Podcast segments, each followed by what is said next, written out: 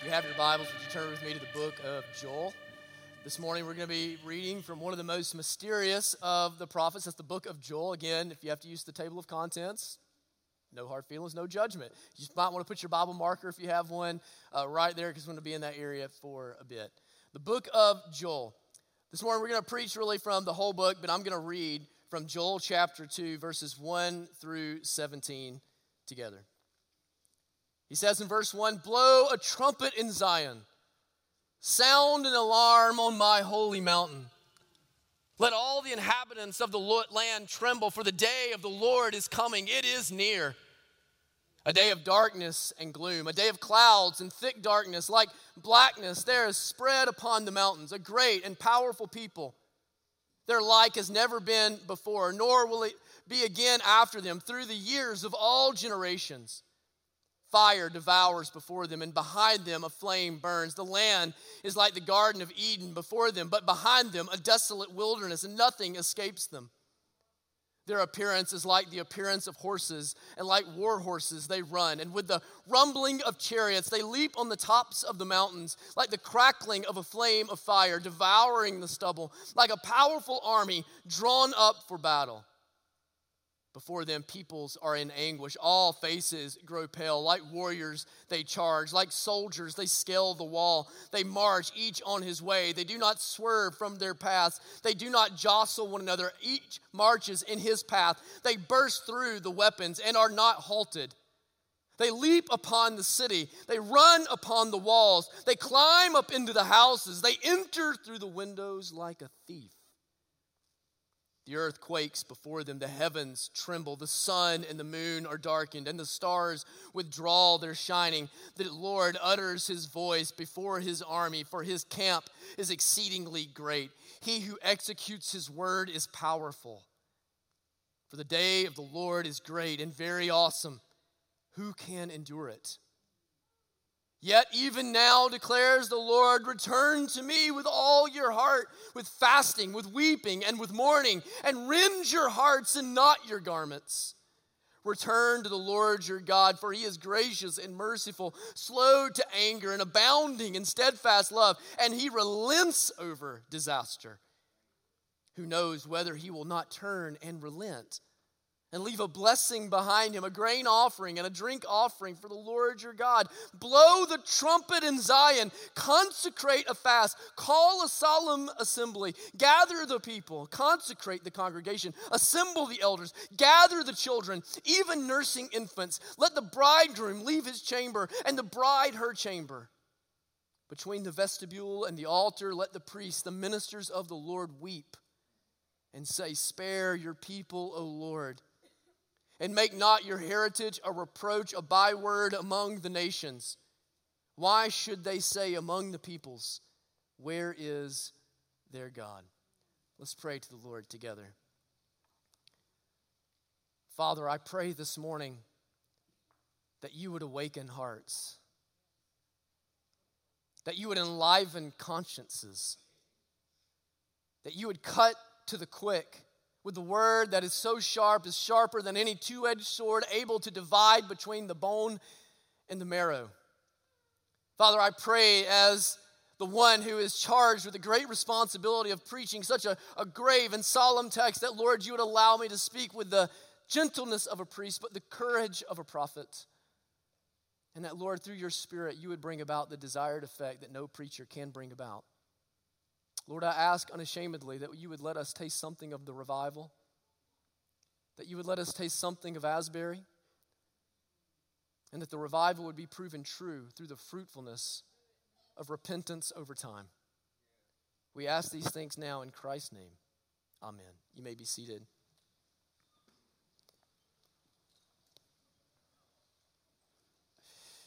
You know, it's easy for us when we come to the difficult messages of these minor prophets to think that they were for a different time, a different generation, with a different message.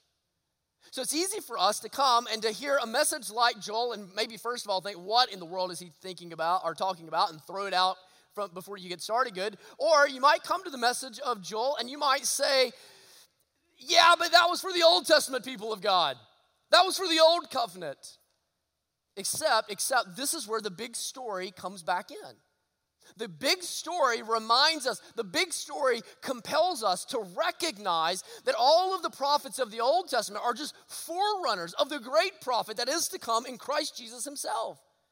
That Jesus, we in our day believe that Jesus' message is primarily cliches about love and no judgment and, and acceptance and, and tolerance, but these are cliches. These are, this is a self esteem gospel that is not found but in snippets of the scriptures when they're taken out of their context. The truth is, is that Jesus talked more frequently and with greater clarity about hell than anyone else in all of the scriptures that Jesus is one who, as the great prophet, issues warnings and stern warnings, hard warnings, offering potential consequences to his people. One of those is what we read to start our service from the, church of Laodicea. Here, as I presented a few weeks ago, I believe that as Jesus is writing to these seven churches or speaking to these seven churches, he's speaking as the great prophet. And listen to what he says. He says, I know your works. You are neither cold nor hot. Would that you were either cold or hot. So you, you, because you are lukewarm and neither hot nor cold, I will spit you out of my mouth. For you say, I am rich, I have prospered, and I need nothing, not realizing that you are wretched, pitiable, poor, blind, and naked. This is Jesus in the New Testament after the resurrection, after Pentecost, speaking to the church stern warnings that I recognize that even among my people today, their passion for my glory has cooled, that they are lukewarm, sleepwalking through their faith, sleepwalking through their lives as though they will not ultimately give an account for who they are. Perhaps there's no two terms better to describe the 21st century than those two lukewarm and sleepwalking. We look around us, it's not hard to, to believe. We, we live right here on the buckle of the Bible Belt, and he, even here, even here where everybody claims to be a Christian, what we look around and see is pervasive immoralities, sleepwalking, lukewarm people whose names are on a church attendance roll, but whose hearts are far from the Lord Jesus. This is the message of Joel. This is the message of Joel to the people of Judah. We don't know a lot about Joel. We know that, that Joel, remember I told you the, the kingdom, uh, the, that Israel is two kingdoms. You have the northern kingdom, that's Israel or Ephraim. You have the southern kingdom, the, the kingdom of, of, of David, Judah. We know that Joel was a preacher, a prophet to the southern kingdom of Judah, but we don't know a lot about the time. It could have been uh, post exile, it could have been pre exile. But the message is clear enough that God has charged Joel with a message to wake up his slumbering, sleepwalking, lukewarm people. So I think from the book of Joel, we get three questions that I want us to ask of ourselves this morning. The first question that I want us to ask is How easily will you awaken? How easily will you awaken? Listen, we didn't read this in the beginning. I want to go back and read now. Joel chapter 1. Just read the verse, the first five verses, and that helps you get uh, really the context into which he's speaking. Listen to what he says. The word of the Lord that came to Joel, the son of Pethuel. Hear this, you elders. Give ear, all inhabitants of the land. Has such a thing happened in your days or in the days of your father? In other words, this is unprecedented. How many times have we heard unprecedented in the last three years? Tell your children of it, and let your children tell their children and their children to another ch- children what the cutting locust left, the swarming locust has eaten, what the swarming locust left, the hopping locust has eaten, what the hopping locust left, the destroying locust has eaten. Awake, you drunkards, and weep and wail, all you drinkers of wine, because you, because of the sweet wine, for it is cut off from your mouth. You know, locusts have been known to be incredibly devastating, especially to economies that are built on agriculture. It's said that one swarm of locusts can destroy in a single day enough food for to feed 40,000 people for a year. In fact, there was a visitation of locusts in Ethiopia back in the 1950s that destroyed so many metric tons of grain that it caused a famine in which 1 million people didn't have the food that they needed for an entire 365 day period. In fact, we know something about this here in Alabama. If you go down to Enterprise, Alabama, what you'll find there is something that is a particularly strange sight and that causes everybody to raise their eyebrows at us a little bit. There is a, a statue to an insect, the boll weevil, right? Because the infestation of the locust, of the boll weevil, nearly completely destroyed and crippled the Alabama economy until they realized they could diversify their crops. And now we say the boll weevil taught us quite a lesson. And that's the intention here. That you have Israel, they are an agricultural agrarian society. Everything is built upon their ability to produce a crop. And God had blessed them bountifully. They had more than enough. They were wealthy and rich, just like the Laodiceans. And as their hearts began to cool, as they began to drift off into a sleep, the Lord to awaken them sends the locust, and he sends the locust, and it destroys everything, so that there's not even enough grain left in Israel that for them to offer up grain offerings to the Lord. The worship of the temple is paralyzed, the economy is paralyzed, the families are starving. And this is the setting into which Joel speaks. And Joel's responsibility as the prophet is to help them interpret the circumstances they find themselves in in light of their relationship with God to interpret the famine, to interpret the plague of the locust through the lens of theology and their relationship with God so that they might know whether or not God is trying to speak to them or not. And so, what Job tells them is, or no, I'm sorry, what Joel tells them is that they must recognize their discipline. To recognize your discipline. That, in other words, what he's wanting them to see, what he's wanting them to see is that God is, in fact, speaking. You remember what Jesus said to the Laodiceans? He said, The reason that you're lukewarm is because you're rich. It's because you have so many of my good gifts. It's because you have so, so many material blessings that you have mistaken my blessing for all of the wealth that you have. But as wealthy as you are, you are actually wretched and pitiable because all of your material possessions, all of your wealth, all of your prosperity has rocked you right to sleep in your faith. This is what Joel is saying. This is what Joel is saying. That here are the people of God, and they have been given great blessing from God, great bounty from God, and yet, having been given great bounty from God, they despise God and reject God and ignore Him and neglect Him with their hearts. Listen to what He says in verse 5, and you'll see what I'm saying. He says, Awake, you drunkards, weep and wail, all you drinkers of wine. Who is a drunkard? A drunkard is a person who has too much. A drunkard is a person who enjoys the sweetness of the wine too much. He has the money and the means to obtain it, he has the taste and the thirst for it. And the more that he is given, the less satisfied he becomes. He has an insatiable thirst for that which is the gift from the Lord. The, the gift to sustain his people has now been taken, not in its place, not as an offering of worship, but as the very center of their lives from the beginning. They have too much. And so the Lord has endeavored by his kindness, because of his love, seeing his people believing that they are rich when they are actually wretched, to allow them to experience some of the famine that they might know and recognize how pitiable, how wretched they are actually in the eyes of the Lord. Because you see, the Lord, he's not nearly as indifferent about our indifference toward Him as we are. The Lord takes more seriously our love for Christ than we take our love for Christ.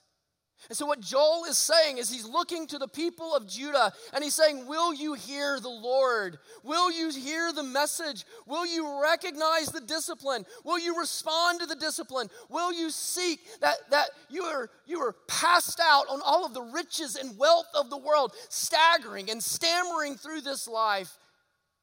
Indifferent and lukewarm to the goodness of God. Will you wake up out of your stupor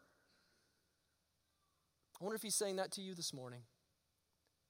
I wonder if he's saying that to you this morning. Your life isn't perfect, but your life may be prosperous. You have so many places to go, and you have so many things to do, and you have so many places to go, and you have so many things to do because you have so much. People who live in famine, people who live in poverty, have nowhere to go, they have no schedule to keep, they have nothing to do. It's our wealth. Could your wealth be rocking you to sleep? Could your prosperity be cooling your heart for the Lord? Could you be drunk on all of the pleasures of this world, on all of the opportunities that present themselves, on all the potential for ambitions and aspirations? Could you be drunk on all of the all of the indulgences that you find? And this morning could the Lord be saying to you, "Awake, O drunkard. Awake." That is, will you recognize that God is talking to you? Because a significant part of the message of Joel is for you to recognize that today is the easiest day for you to turn back. Today. Today is the day that will be the least amount of consequences in your life. In other words, because you are accountable. Because you are accountable before the Lord, you will give an account for what you do with what you have and how you live in light of who you know. And if you recognize your discipline and realize that you're accountable, then today is the day that you must turn away.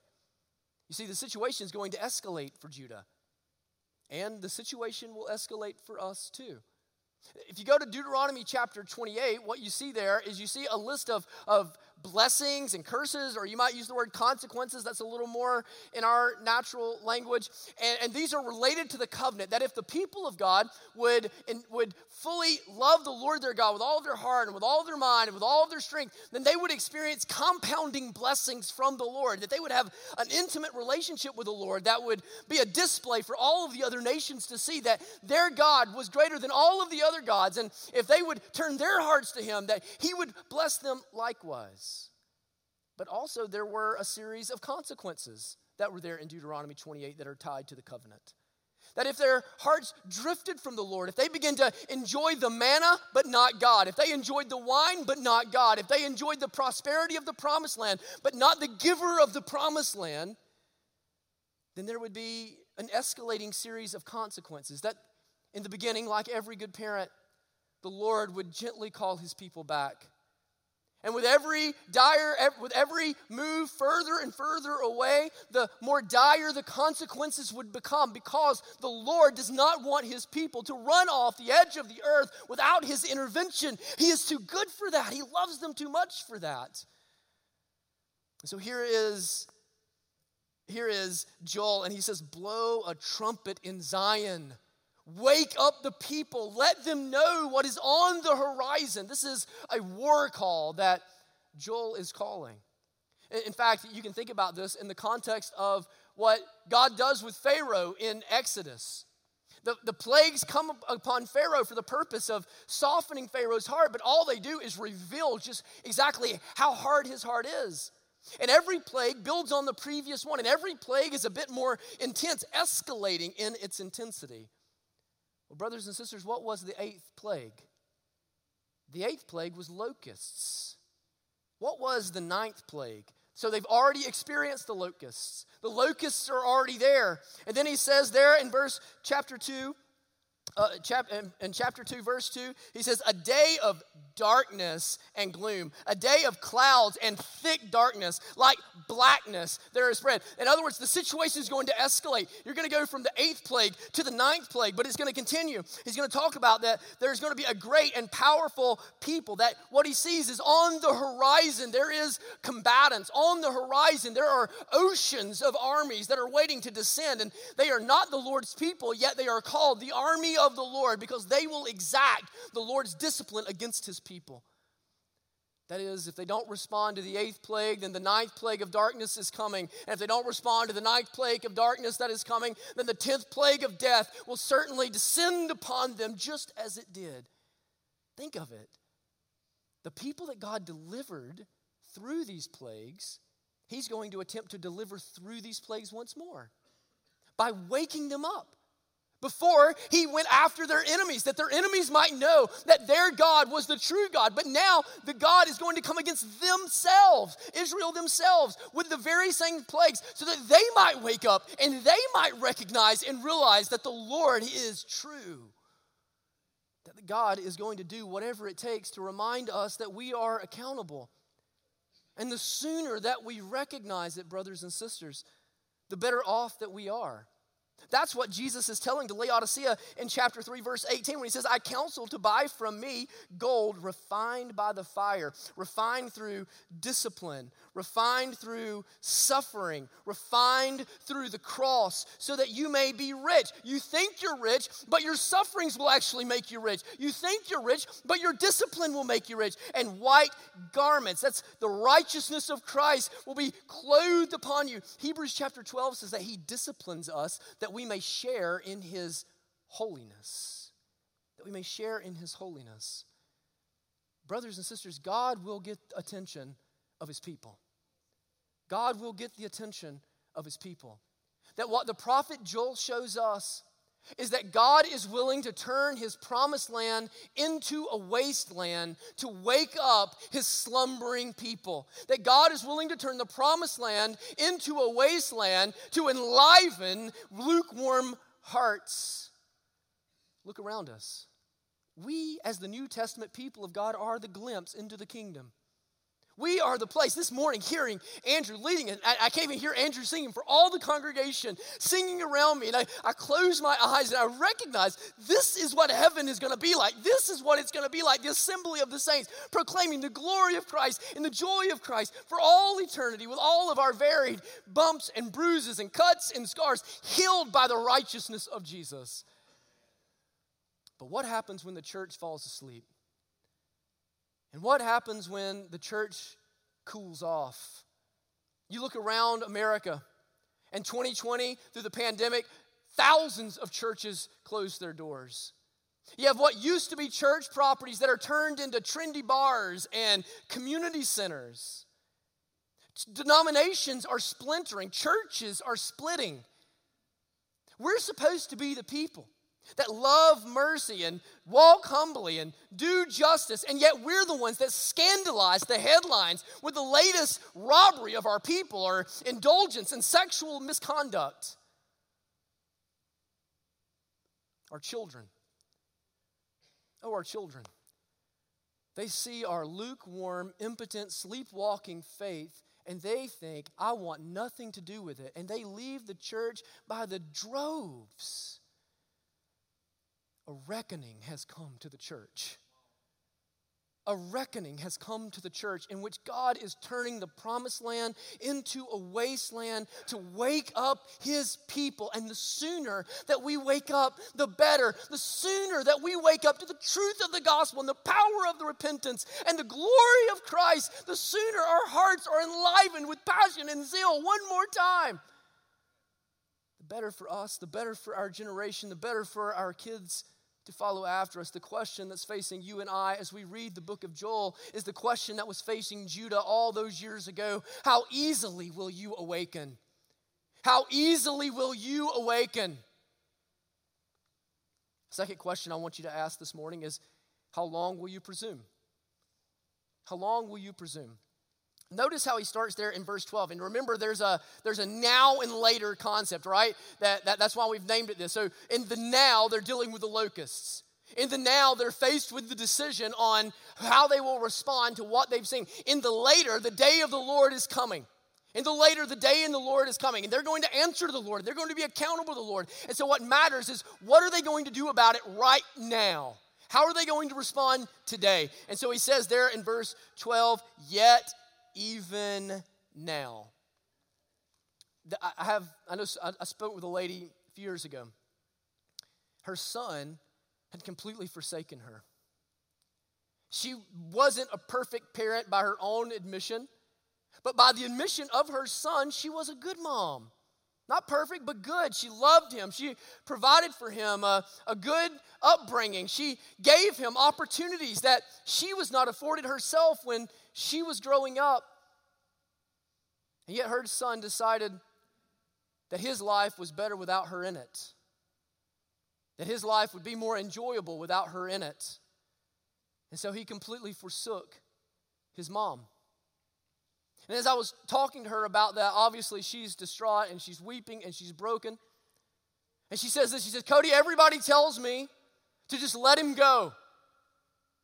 Everybody tells me to just let him go. And everybody tells me that one day he's going to come crawling back. And when he comes crawling back, to let him feel some of the pain that I have felt from him. She said, You know, that makes sense, doesn't it? She said, But I can't do it. She said, I can't do it. She said, I'd take him back right now. I'd take him back right now because that's my son and I love him. That's my son, and there's nothing that will ever be done that will keep me from taking back my son. That's the force of yet even now.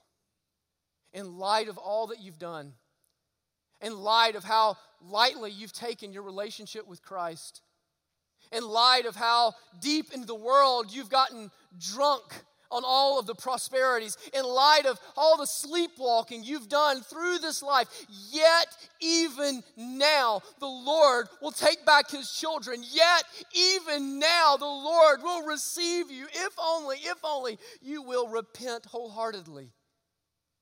If only you will repent wholeheartedly. He says, Yet even now, declares the Lord, return to me with all your heart, with fasting, with weeping, with mourning. Come to me with the fullness of who you are. Come to me broken over what you've done. Come to me repentant with all of your heart, recognizing the division that has come between us, recognizing the foolishness, recognizing how wretched and pitiable you are as you chase after all of the treasures of this world. Come to me full hearted, repentant, and I will receive you yet even now. He goes even deeper in verse 13, and one of the most, probably the most famous phrase from Joel, and one of the most beautifully written phrases in the Bible. He says, Rend your hearts, not your garments. Israelite people are very expressive people. They don't just say things, they do things to demonstrate what they're saying. So, for a Jewish person who's orthodox in their belief and committed to the scriptures, if, if they are filled with grief and with sorrow, what they'll do is they'll take and they will tear their sleeves on their garments so that you can see that what's happening on the outside is supposed to be emblematic of what's happening on the inside. And this has to do with their relationship with God, too. That if they recognize they've, been, they've sinned against the Lord, if they recognize that they've fallen away from the Lord, if they're called in their sins, and the Lord brings an awareness that what they would do to mark with a solemnity, with a, to, to mark the gravity of their sins, is they would take and they would shred, tear, rend their garments. And what God says is, I'm not interested in outward displays. I'm not interested in you having an emotional moment and tearing your garments and saying it's all going to be better from here.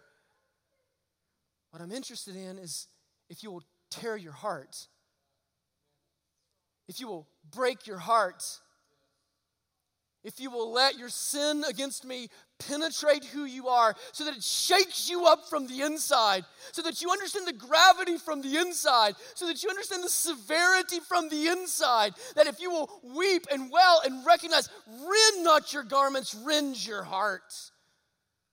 Not that long ago, a young man was sat sitting in my office who had been caught in egregious sin. As he sat in my office, he, he was weeping and crying and upset about what he had done, that he'd been caught. He hated that it had had financial implications on his life. He hated that it had had relational implications in his marriage. He hated that it had brought implications for his kids. He hated that it had lowered everybody's opinion of him. He hated all of those things. And sitting in my office, he confessed to the fullness of his sin, all of the sins that he could think of. He confessed them to me great severity and seriousness. When he went home that night, he went right back into the same lifestyle he'd been in to begin with. See, that's, that's not what God's interested in this morning. That's not what God is looking for in you this morning. That's not what He's calling us to in Joel when He calls us to be wakened up from our slumber, to be awakened from our drunkenness. He's calling us to a repentance that starts in our hearts, that recognizes our offensiveness to God, that recognizes our distance from God, to recognize that we haven't just sinned against the people around us, we have sinned against the Almighty Himself. Look, look, nobody likes their consequences. Everybody hates their consequences. That's not repentance. Everybody loves grace. Everybody loves grace. Everybody loves forgiveness. That's not repentance. Repentance is rightly recognizing your offense toward God and being broken, not because you've experienced consequences, not because you want grace, grace, but because you have sinned against the Almighty and you recognize that it is with the Almighty and the Almighty alone that you must be made right. Have you ever recognized it? Have you ever seen it? Or have you seen it and then let your heart cool? Fallen asleep with all of the busyness and prosperity of this life. No, if you want to return to the Lord, yet even now He will receive you if, if, if you will repent wholeheartedly, if, if, if you will return humbly. I love the way that it says in verse 14. Verse 14, He says, who knows? Who knows? Who knows whether he will not turn and relent and leave a blessing behind him, a grain offering and a, a drink offering. And so here's Joel speaking to the people, and this is a copy and paste. Really, he's just copy and pasted everything that he said about the Lord. All of that he talks about the Lord being uh, returned to the Lord, for he is gracious and merciful, slow to anger, abounding in steadfast love. He relents over a disaster. This is a copy and paste from Exodus 34, reminding them of the goodness of God that they're returning to when after God's people had, had sinned against him and given credit to their deliverance to a golden calf, he says, No, no, no, I will forgive my people, I will receive my people, yet even now, because of who I am. And so he copies and pastes the message. And now he does it again. From Joel from Jonah chapter 3. Remember, Jonah goes and he preaches to the Ninevites and preaching to the Ninevites, he, he does what he doesn't want to do and he sees what he doesn't want to see. The, the Ninevites become broken over their sin. They're cut to the quick by the message of the prophet. And the Ninevites don't have the attitude of presumption that so many of us have. They don't have the attitude of presumption that the prosperity gospel has, that in some way that we can repent and put God in our debt. And by putting God in our debt, he has compelled them to forgive us. Instead, the Ninevites there and Joel here look up to the Lord and say, We are repentant. Who knows? Perhaps even he will forgive us. There's a great humility in that response, isn't there? to say that God isn't looking down on me and saying, well, those are some pretty good old folks that had a, had a bad time, or those are, that's a pretty good old guy that, that had a little boo boo in his life. That's no big deal but rather to look up and say, I have brought offense to the Almighty. I have sinned against the one who is holy and pure and true. I have sinned against the one whose throne is surrounded in this moment by myriads and myriads saying, Holy, holy, holy. I have brought enmity between me and the one who has given me so much. I have brought division and shame upon the one who has prospered me so greatly. I have loved all of his gifts and I have shamed my father. So who knows? Knowing how good he is, perhaps, perhaps he will forgive me. Perhaps because he is slow to anger and abounding in steadfast love. Because not I am good, but because he is so good, because he is so loving, because he is so merciful, I will throw myself upon him, throw myself upon him. It's the opposite of the way that we respond, isn't it? We presume upon grace all the time. One of the markers of a lukewarm heart one of the markers of a sleepwalking Christian is that they take grace for granted. They take grace for granted. They think, what's the big deal if I sin? He's going to forgive me anyway, right? What difference does it make if my heart is not as in love with Jesus as other people's hearts that I know? He loves me. What difference does it make if I return to that adulterous relationship? What difference does it make if I continue to self medicate? What difference does it make if I continue to close unethical deals as long as I give something, right? What, difference does it make? Because the grace of the Lord is going to fulfill me. His grace can overcome all of my sins. That is, that what we do by taking grace for granted is we minimize the severity of our sins. And by minimizing the severity of our sins, we minimize the price that Christ paid on our behalf. By minimizing the severity of our sins, we minimize the cross itself. And that's why Jesus says to the church at Laodicea, I spew lukewarm believers out of my mouth because they don't make much of Christ, they minimize the cross. So he says, Those, this is Jesus in Revelation 3:19, those whom I love, I reprove and I discipline. So be zealous and repent. Turn back to me. Turn back to me. How long will you presume upon the grace of Jesus? How long will you take the grace of Jesus for granted? How long will you sin against the Almighty as though it is no big deal at all? How long will you take for granted the giver of all of the wonderful gifts in your life? How long will you wake up? Will you wake up? Final question. How quickly will you come? How quickly will you come? There's nothing harder in our lives than to come to the realization that we've wasted a significant portion of it. Our lives are passing by quickly. And when you come to the realization that you've taken your life so for granted, you've taken your good fortune so for granted that you have wasted significant minutes, wasted significant hours, significant days, significant weeks, significant months, significant years, it is a penetration of the soul that's hard to articulate. I've been open about the intractable headaches that I had for a five year period, and one of the things that I thought about most often was how much good health I had wasted how much good health I have wasted. I think about the prodigal son, and I think about that moment. The prodigal son, he goes home and he's going to just enslave himself to his father and just be one of his father's servants. You know, it's being a servant in my father's house is better than being destitute on the street like a beggar.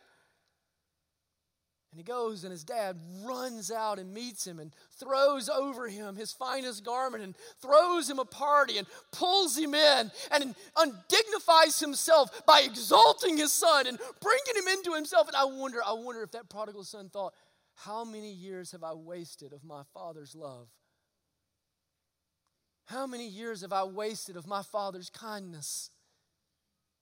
How many years have I wasted of my father's goodness? And this is Joel's message to Judah. And this is, this is Jesus' message to Laodicea. And this is my message to all of us this morning. How much longer will we waste the good fortune of the Lord? How much, how long will we waste the kindness of the Lord? How many years will we go until we are returned to our Father's house to enjoy our fellowship with Him? We need to come today, right now, because there's no good excuse. There's no good excuse. The, the day of the Lord is at the forefront. It, you, you could say it is the central theme of the book of Joel. And the day of the Lord, the day of the Lord is a day that is, we, we often associate with Jesus' return. But throughout the scriptures, what we should understand is that there are multiple days of the Lord that are down payments on the ultimate day of the Lord that is to come. So in Joel's day, the day of the Lord is the army that's on the horizon. That is the army of the Lord that's going to take down his people. And it is a time in which God will assert his leadership, his rulership over his people and over this earth to show that he is great and not to be trifled with. You can go forward and see Babylon and Assyria and Persia. You can see AD 70 when the Jews have the, the temple sieged by the Romans and are decimated. These are all days of the Lord. You can think of the fall of Berlin. You could perhaps even think of the pandemic of 2020 that is worldwide. Days of the Lord that come to say that the reckoning has come, that, that we are not in charge, that we are not the bosses, we are not the rulers, but the Lord is. And so Joel is placing all of this in the context that the day of the Lord is at hand. The reckoning of God is at hand. The account that we're going to give to God is at hand. Will we respond? There's no good excuse not to. That's what we do, isn't it? That's what we do. We always have a reason why today's not the right day to respond. We think once I graduate, once I get out of college, once my kids grow up, once I'm not so busy at work, once I once I close one more unethical deal, once I have one more uh, hoorah with my mistress, once my marriage improves, once my financial situation is better, once I've coped fully with the trauma of my past, once I've done all of these things, and jo- Joel is looking to Judah and he's saying, "No more." No more excuses. Are you nursing? Bring your nursing infant with you. Are you newly married? Come together. Leave the chamber. Did you know that in early Hebrews, there was a law? They didn't even have to enlist in the service of the army for their first year of marriage, that the Hebrew people so exalted the, the marriage and the wedding. And so here is Joel saying, No, no, no, this is even more urgent than that. Leave your chambers, bridegroom. Leave your chambers, bride. Come now and repent and return to the Lord. There's no excuse, and there's no better time. That's why he's blowing the trumpet. Today's the day that he has to come. Today's the day. The drunk is always going to sober up tomorrow. The addict is always going to get help tomorrow. The adulterer is always going to end the relationship tomorrow. They're always, you're always going to stop cheating on your test on the next test. You're always going to stop stealing from your work after the next little download. You're always going to end the relationship with pornography after this time. Joel says, The time is out. Blow the trumpet. Today is the day. Today is the day. There are no more excuses. This is exactly what Jesus is saying to Laodicea to wake them up, to warm their hearts. You see, those who are lukewarm don't want their hearts warmed. And those who are sleepwalking don't want to be woke up. And so the Lord intervenes and Jesus speaks up and he says, Behold, I stand at the door and I knock. If anyone hears my voice and opens the door, I will come into him and eat with him and he with me. That if you will respond today, if the Lord is speaking to you today, it's a miracle. Do you understand that? These things are spiritually discerned, first Corinthians chapter 2 verse 14 says, they are not able to be discerned by natural people. They're seen as foolishness to natural eyes. That the Spirit of God has to awaken you to hear from the Word of God. And if the Spirit of God is awakening you to see your sin for all that it is, today is the day to respond. A miracle has happened, and God has broken through to you, and God has awakened your heart, and God has enlivened your conscience. No more excuses. No more delays for the day of the Lord is at hand. My cousin was really apt to sleepwalk. And her family would literally wake up and go down in the morning, and they never knew what room of the house she was going to be in. And she would wake up and she would be unsure of how she even got there. Well, you know how it is with, with home maintenance. They had a, a, a, broken latch on the front door, and you could open the door from the inside, but it was locked from the outside. Somebody from inside the house had to open the door. And you know, they put it off, and it was just wasn't that big of a deal. One night, my cousin, when she was a teenager, she slept walked, and she walked outside the house on a particularly cool night. And when she walked outside the house, all of a sudden the, the cold air hitting her against her face woke her up. And she was afraid and she was frightened, and being afraid and frightened, she went to go back inside of her father's house. But what she found is that the door would not open. And so she was there, left outside, screaming and wailing, hoping that her dad could hear her, hoping that somebody in the house would wake up, but nobody, nobody could come. This morning, Jesus says, I've come to knock today. If you're sleepwalking, make sure. Make sure that you don't sleepwalk outside of the house only to find yourself woken up by the cold and unable to get back in the house. Today is the day to come home. Today is the day to return to the Lord. Yet, even now, He will receive you regardless of what you did last night, regardless of what you plan to do this afternoon, regardless of what you did last year or the year before, regardless of how you've lived the last 10 years, yet, even now, the Lord will receive you. Let me pray to the Lord together. Thank you for watching or listening to one of our sermons. We would love to have the opportunity to connect with you one on one. We are not a perfect church, but we are a joyful church, and we want to help you increase your joy in Christ. We would love for you to come and worship with us one day soon. You'll be able to find information about our worship services, about who we are, what we believe, what we do, what we're hoping to accomplish on our website at ironcity.org. And we would invite you to go and to check out all the information there. We look forward to seeing you soon.